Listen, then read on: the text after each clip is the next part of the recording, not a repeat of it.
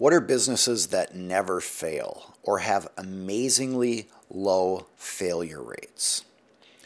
Well, if you look at statistics, you will see that there are certain types of machines like coin operated laundry centers, Coke and, and Pepsi and snack machines, I guess vending machine businesses, rental property, because typically even if you're just breaking even on the rental payments, your property is appreciating in value on average over time.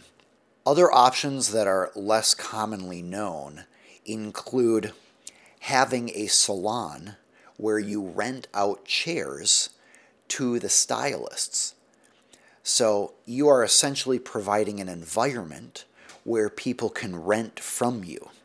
Uh, another similar scenarios where you have a commercial building and tenants rent from you to run their business. Often those rental arrangements are for a long period of time, and that can be a low risk option. Sometimes co working spaces can be low risk once they get started and have a vibrant established community. Because essentially, the owner of the co working space is renting out desks offices or rooms to long term business tenants. And so that can have a low likelihood of failure. Another option is utility companies. Not easy to get into, but it's fairly well established that a utility company has a monopoly or near monopoly for providing gas or electricity or cable and internet services. So that's another example those examples aren't really helpful if you don't want to go into one of those industries or niches. And so, perhaps a more helpful response to finding a business that has a low failure rate is to look for a business in any industry that has a moat around it. What I mean by moat is that there is something that protects that business from other competitors getting in. There was a book a few years back called Blue Ocean Strategy. And it basically talks about when you're out in a blue ocean where it's just blue water and nobody else is competing with you, you have an extraordinary advantage and it would take a long time for somebody else to come in and try to compete with you. But if the ocean is red with blood, because there are so many ships fighting for the same fish or fighting for the same space, a very competitive environment, you are going to be very distracted by competitors and them dropping prices and trying new approaches, etc. So, what are some examples of this? You may not remember this, but when I was growing up, PCs, uh, window based computers, were taking off. And Apple decided to take a very different approach. They decided to be the computers for the education space. And then Apple decided to be computers for people who are into audio and video. And then Apple came out with integrated using a mouse and a graphic user interface. Now, of course, Windows eventually adopted that. But Apple was creating things that didn't have competitors, at least for quite some time. Another more current example is Tesla. When Tesla came out with electric vehicles, people said this is ridiculous. It's never been done, and there's a reason it's never been done because it can't be done. You can't put enough batteries into a, a vehicle to actually have it be drivable for a long distance. Those sorts of batteries don't exist. Well, what did Tesla do? It designed those batteries and manufactured those batteries.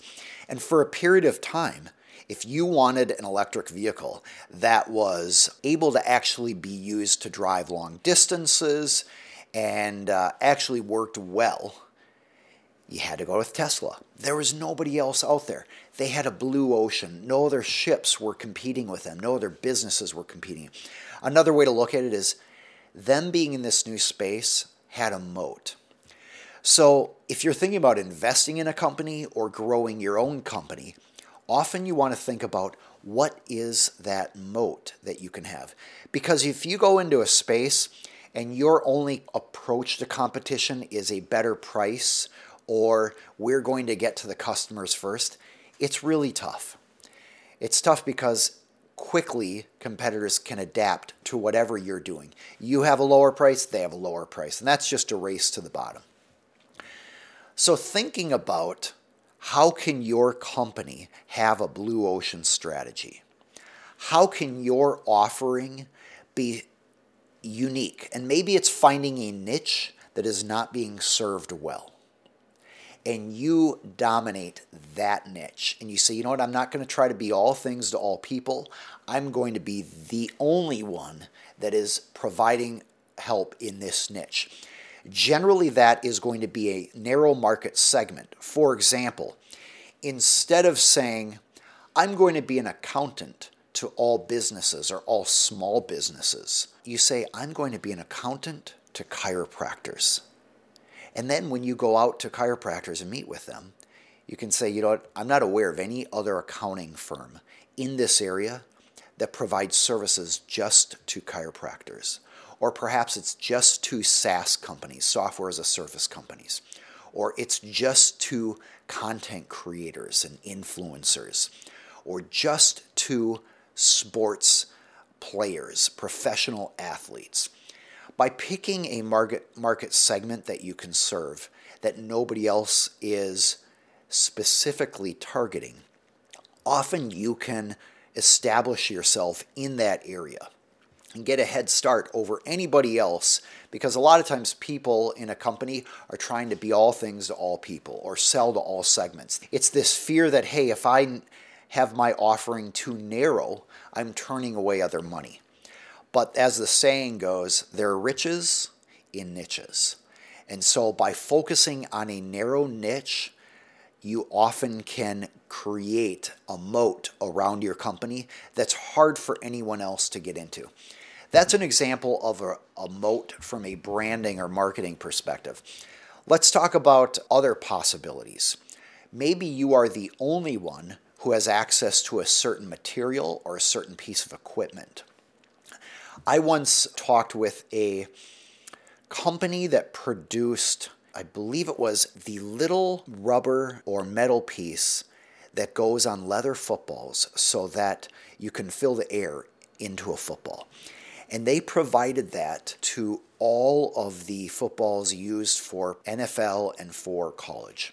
So they found that the market rate at the time for those little pieces was like a dollar twenty each. But they made a strategic decision to sell it for about 30 cents a piece.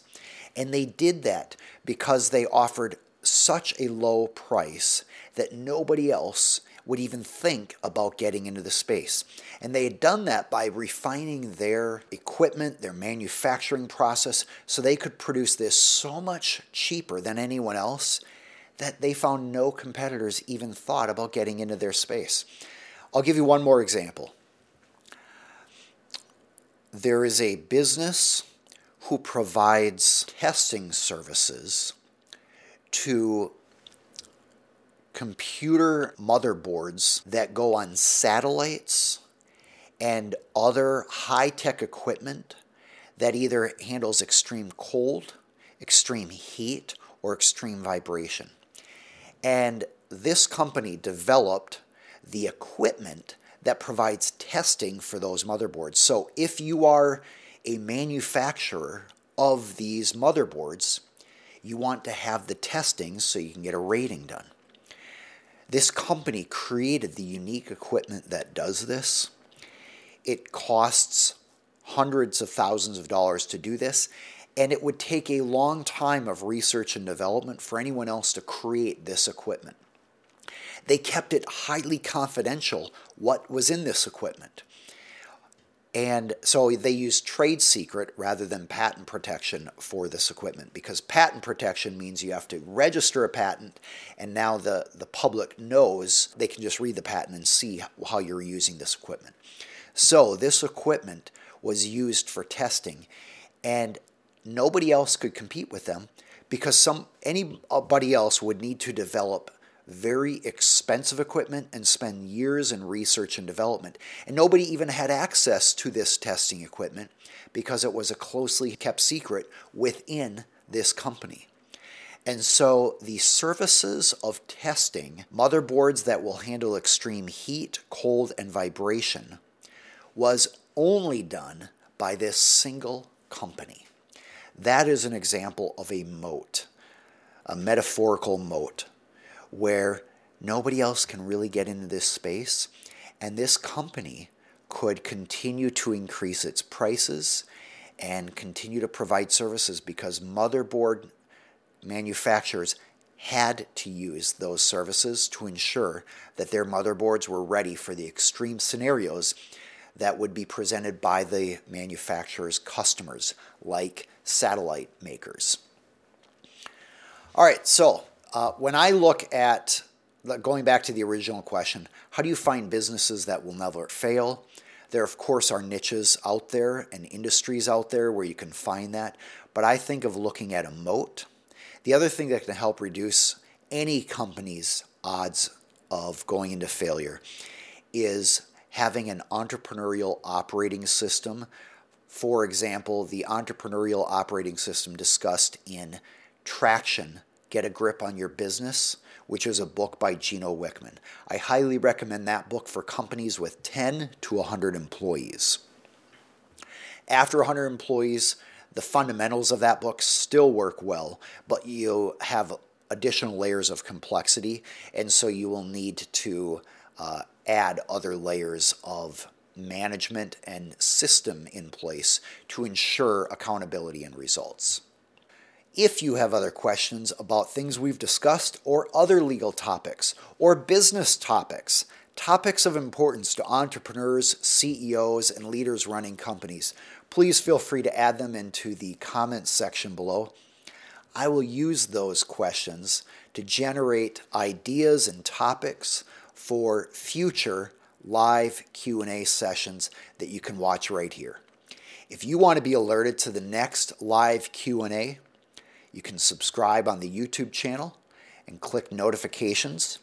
You can subscribe to our newsletter to get an email update at aaronhall.com/free. Or if you follow us on one of the other social media platforms, you may, if the platform allows it, get some sort of update regarding our next live Q&A. I'm Aaron Hall, an attorney for business owners and entrepreneurs. This is an educational program so that you can spot issues to discuss with your attorney, avoid common problems in companies, and hopefully enjoy the rewards of a more successful company and life. Thanks for joining today.